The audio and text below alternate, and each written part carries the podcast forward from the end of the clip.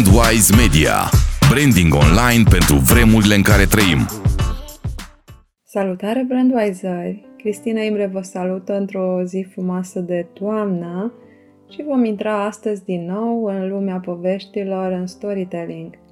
Povestea poveștilor a avut un succes mare în rândul ascultătorilor noștri și probabil ai ascultat-o și tu. Ceea ce mă determină să intru mai adânc în subiect pentru a readuce adevărata valoare a storytelling-ului în viața noastră.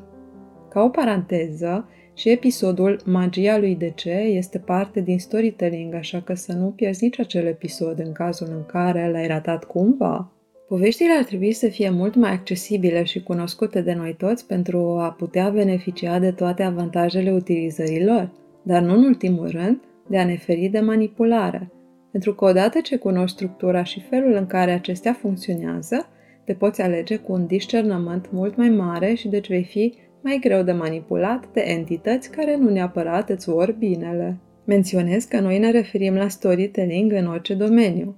Este vorba de arta de a spune o poveste pentru copii și atât. Deloc. Este vorba de forma prin care creierul nostru este programat de peste o sută de mii de ani să preia, proceseze și memoreze o informație. Orice ajunge la creier trece printr-o fază de filtru și procesare sub o formă de poveste, dar absolut tot. Datele, cifrele și informațiile logice și pragmatice nu ajung procesate decât dacă fac sens și sunt transformate în pânza subconștientă într-o formă de poveste. Astfel, dacă vrei să educi, să impactezi, să influențezi pe cineva, trebuie să știi că dacă nu aplici storytelling, informația de la tine fie va fi modificată în așa fel încât să facă sens pentru ascultător și pe limbajul său, caz în care se va transmite cu totul altceva decât ai intenționat tu, fie va fi ignorată. Niciuna din cele două variante nu e tocmai de dorit. Totul începe de la personajul principal. În arta storytelling-ului, personajul principal are o misiune crucială pentru că setează scena și dezvăluie despre cine este vorba în poveste. Desigur, un personaj principal poate să fie o entitate, un animal, un obiect, o companie sau orice altceva.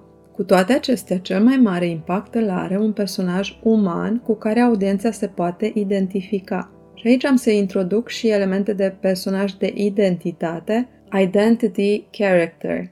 Scopul unei povești bine spuse ar trebui să fie crearea unui personaj principal care să devină și personajul de identitate pentru audiența țintă. În orice script, fie el de film, carte, marketing, branding și așa mai departe, tu ai un grup țintă, precum potențialii cumpărători, cinefilii de o anumită orientare, dramă, thriller, horror, mister, comedie, o comunitate dintr-un anumit oraș, adică te gândești că povestea ta are o misiune către cineva, are un scop adresat către o anumită categorie de oameni.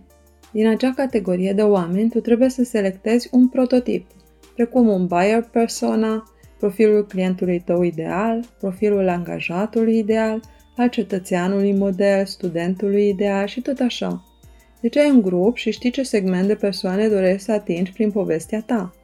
Și acest segment are și un personaj bine conturat, reprezentativ în mintea ta. Asta pentru claritate. Nu ajunge să știi că te adresezi, de exemplu, clienților mileniali pasionați de cățărări. Tu ai nevoie de un alter acolo. De exemplu, Ciprian, douăzeci și nouă de ani, I T-ist la o multinațională, necăsătorit, care stă în chirie cu o iubită și un câine, care în weekenduri escaladează monți și își petrece timpul liber urmărind filmulețe outdoor și colecționează echipamente specifice pasiunii sale. Îl poți și desena sau transforma într-un personaj animat. Îi dai toate datele necesare. unu virgulă șaptezeci și opt metri înălțime, cu barbă, ochelari de I T, cu cămașă în pătrățele, parțial atletic, pentru că nu e chiar înnebunit de sport, doar de munte, când are ocazia, în rest e lipit de calculator și nu prea compensează în rest cu lipsă de inactivitate, așa că are și un început de cocoașă. Îl prins pe Ciprian prin ceturi, pe domeniul tehnic și cu alte trei ferestre despre stânci de cățărat în România, carabinieră micron și cum să-ți convingi iubita să vină cu tine pe munte. Deci tu ai ca și grup țintă o comunitate reprezentată de Ciprian și vrei să construiești o poveste care să-l determine pe Ciprian, de exemplu, să cumpere de la tine ceva. sau dorești să pornești o mișcare prin care oamenii sedentari să-și găsească o pasiune prin sport. Povestea ta ideală ar viza un personaj central cu care Ciprian se poate identifica. Fără aceste elemente, povestea ta și scopul urmărit pot să nu aibă niciun sens. Desigur, o poveste, film sau, indiferent unde folosești tu arta storytelling-ului, poate avea mai multe personaje principale și deci mai multe segmente din populație. Exemplul bun vine din seriale. Într-un serial precum Friends, care a reprezentat cel mai popular show de televiziune și continuă să rămână în top, avem mai multe personaje. Și fiecare personaj are fanii săi cu care aceștia se identifică. În acest caz, parcursul și construcția fiecărui personaj central este la fel de crucială precum construcția unuia singur. Pentru simplitate, totuși, eu am să vorbesc de un singur personaj principal, dar aceleași date se aplică în cazul în care avem mai multe. Legat de materialele de marketing, branding, publicitate și mai ales pentru online, e bine să nu țintești pe toată lumea și fiecare clip să aibă ca și centru un singur personaj, respectiv un singur mesaj. Rolul personajului central este crucial. Pe acesta și scopul său se axează întreaga poveste. Însă ca să poți crea un personaj influent și care să ducă la efectul scontat, tu trebuie să folosești cât mai multe elemente din structura poveștilor deschisă în podcastul respectiv. Însă niciodată nu poți să lași afară scopul, motivul și rezoluția finală. Adică personajul central are un scop alimentat de o motivație și la final își atinge sau nu acel scop. Acesta este scheletul principal. În urma acestui schelet, tu dai savoare personajului, adică îl faci distinct și identificabil prin caracteristicile sale de orice natură. Caracter, atitudine, loc de muncă, educație, trecut și așa mai departe. Date suficiente cât să facă posibilă identificarea cu acel personaj. Adică tu, din postura de receptor al poveștii, să poți să spui "Da, exact ca mine!" sau "E ca mine!" și să ajungi să empatizezi cu el sau ea.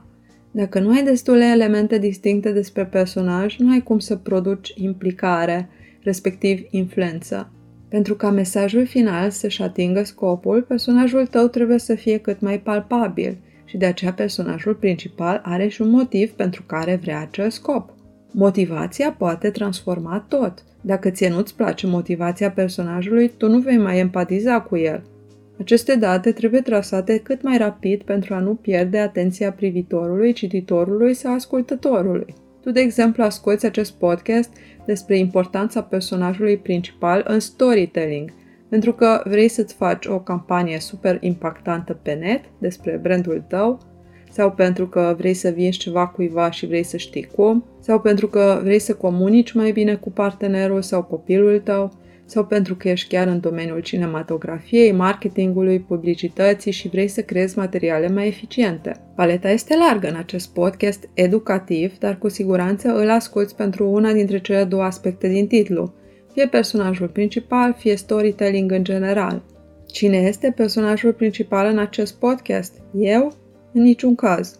Tu? Nici tu. Dar cine? Personajul principal al poveștii pe care tu vrei să-l construiești ceva fictiv din viitor. O construcție cam vagă, dar care apare adesea în materialele educative. Chiar dacă nu e cea mai eficientă formă, e cea mai uzuală formă. Puteam să fac o treabă infinit mai bună, de exemplu, dacă titlul și apoi flow-ul podcastului punea așa.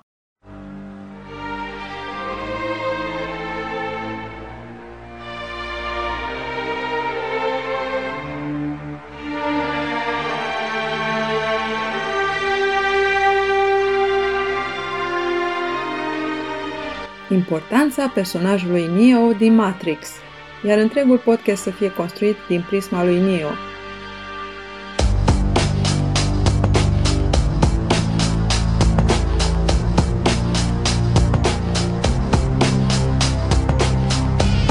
Ce zici? Cu siguranță era mai impactant, dar aveam nevoie să-mi aloc timp semnificativ pentru astfel de construcție de poveste, aproape ca și cum aș fi scris un script de film, ceea ce era puțin cam mult ca efort și timp pentru a putea susține aceste podcasturi săptămânale și cred că mă poți înțelege în acest sens. O demonstrație de acest gen e ca și cum ai face un scenariu de film, deci mă rezum la forma educativă pentru cei care deja sunt motivați să învețe și aplice puterea storytelling-ului. Deci crearea unui personaj principal cu care audiența să se poată identifica este un punct crucial pentru eficacitatea poveștii create. Și ce urmărești este să creezi acel personaj după chipul și asemănarea publicului tău țintă. Apoi treci la forma de narare. Dacă ai ascultat deja celelalte episoade, știi că eficiența maximă o are forma la persoana întâi. Adică în loc de Ciprian intenționează să escaladeze cea mai abruptă stâncă din Banat, pentru că nu o să trimitem pe Ciprian pe Himalaya să-și rupă gâtul. Personajul construit până acum nu este verosimil pentru Himalaya și pentru un astfel de scenariu. Deci, demonstrativ, în loc de Ciprian intenționează să escaladeze cea mai abruptă stâncă din Banat, nu ca știi care este, vom nara astfel. Sunt Ciprian și intenționez să... Desigur, sunt multe greșeli de ansamblare încă, dar strict referitor la persoana întâi, e mult mai impactantă povestea așa. Și ce-a mai lăsat afară? Motivul? Deci, în loc de Ciprian intenționează să escaladeze cea mai abruptă stâncă din Banat, pentru că toți colegii i-au spus că doar gura e de el și când să facă ceva nu face, se transformă în... Colegii mei mă văd incapabil și fricos, dar intenționez să le arăt că se înșală escaladând cea mai abruptă stâncă din Banat. Personajul principal trebuie să aibă o complexitate suficient de mare ca să poată crea implicare în cei ce se scufundă în poveste. Cu cât audiența este mai atrasă către acest personaj, cu atât impactul poveștii va fi mai mare. Rezoluția finală este esențială pentru influența obținută în urma poveștii și este corelată direct cu mesajul care se va lua acasă de către audiență. Important de reținut că, indiferent cum a decurs povestea, ultima emoție, cea creată în rezoluție, va avea impactul cel mai mare. De asemenea, nu ajunge să finalizezi povestea cu obținerea sau nu a scopului personajului principal. Trebuie neapărat să pui încărcătura emoțională a personajului acolo. Noi vrem să știm exact ce simte personajul despre acel final al poveștii. Și aici, sincer, să fim, multe povești, multe filme, multe ce vrei tu, au niște încheieri foarte seci. Dar noi vrem să știm dacă Ciprian reușește sau nu să escaladeze această încă fictivă din Banat. Dar vrem să știm și cum se simte reușind sau nu și care este mesajul cu care trebuie să părăsim povestea. Acel moment final va determina dacă povestea creează influență și memorarea mesajului pe termen lung sau creează uitarea sa. Dacă finalul nu ne evocă o emoție puternică, povestea nu și-a atins scopul. Eventual doar cel de divertisment, amuzament. Cum se spune din știința storytelling-ului, această emoție finală se cheamă reziduală, e cea cu care noi plecăm acasă. Gândește-te la un film de la care ai plecat marcat. De ce ai fost marcat? Sau de ce ai fost marcată? La final s-a produs o emoție în tine, ai preluat un mesaj important pentru tine și ai plecat cu asta. Marile filme reușesc asta, dar un număr și mai mare reușesc doar un final așteptat. Avem parte de o rezoluție finală, s-a făcut dreptate sau nu în film, suntem cumva mulțumiți și avem o stare de confort. Ne-am distrat puțin, ne-am relaxat la film și gata. E ok pentru un scop de entertainment. Dar dacă vrei să creezi influență, emoțiile neutre nu vor reuși asta. Satisfacția nu echivalează cu impactul, nici cu memoria. Ele nu determină audiența să se schimbe sau să acționeze în niciun fel. Atunci când o poveste se termină cu o rezoluție că totul a reintrat în normal, ea nu schimbă comportamente, atitudini, valori, nu inspiră către nicio formă de acțiune. Doar oferă o satisfacție de moment. Doar o emoție puternică, pozitivă sau negativă la final reușește să producă influență printr-o anumită schimbare ulterioară. În mod interesant, s-a constatat că finalul cu impact puternic negativ inspiră către acțiuni imediate, pe când un final cu impact puternic pozitiv, deși are puterea de a influența, nu produce o acțiune imediată. Pentru că nu pare ceva urgent. Un astfel de final cu impact puternic pozitiv se reține, dar mai mult de formă atunci pe moment. Am să țin minte asta cu proxima ocazie și voi acționa la fel. Cam cu asta pleci. E un fel de viziune viitoare către un țel cu rezultat pozitiv. Un model de a fi sau a face, dacă vrei. Dar în viitor, cu proxima ocazie. Deci nu produce acțiuni imediate, indiferent cât de pozitivă este povestea.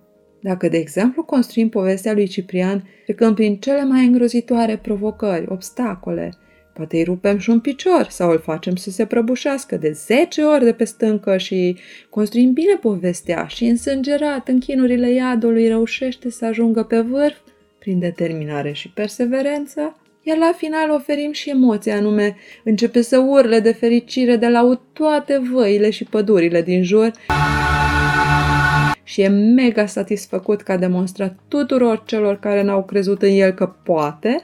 Noi vom lua lecția cu noi și data viitoare când ne confruntăm cu o situație similară, nu mai abandonăm așa de repede. Dar nu ne ducem acasă și ne apucăm de cel mai ambițios obiectiv al nostru. În schimb, dacă îl ilustrăm pe Ciprian că de fiecare dată când vrea să cucerească stânca, apărea ceva și abandona excursia în sine, și așa trecură doi ani până când într-o zi a aflat că e grav bolnav și pentru că nu mai avea ce să piardă, vrea să-și atingă acel obiectiv înainte să moară și moare la baza stâncii fără să fie capabil să o mai urce. Atunci da, putem determina acțiune imediată în audiență. Îmi pare rău de Ciprian, dar mesajul său a rămas ceva mai viu în mintea noastră. Hai la final să rezumăm.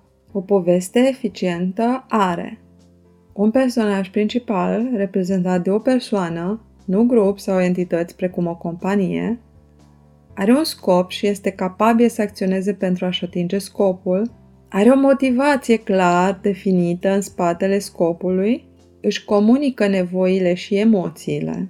Pentru linia poveștii, storyline, acest personaj are obstacole și pericole de înfruntat, are o miză în cazul în care reușește și în cazul în care eșuează, trebuie să se chinuie să traverseze obstacolele, are un moment final de climax în care înfruntă un personaj negativ sau o situație de pericol, stânca, din care iese câștigător, își atinge scopul sau care se soldează cu eșec și nu își atinge scopul. Alte ponturi. Cu cât personajul principal, care devine și personajul de identitate, sau cel puțin asta trebuie să urmărim, trece prin situații mai grele, pericole iminente și tensionate, cu atât se crește empatia față de personaj. Asta cu condiția ca motivul personajului de a-și atinge scopul să fie unul nobil, puternic, unul cu care audiența să se poată asocia. Pentru impactul maxim, personajul central să fie relevant și simbolic pentru grupul țintă, preferabil să fie unul de-al lor. Implementând aceste informații utile și documentate în construirea următorului tău personaj principal, parte din viitoarea ta poveste pentru orice, vei constata o îmbunătățire semnificativă al impactului poveștii tale. Începe prin exerciții mici, povești spuse la prieteni, colegi, familie și vezi ce se întâmplă. Pe data viitoare, Brandwise-ări!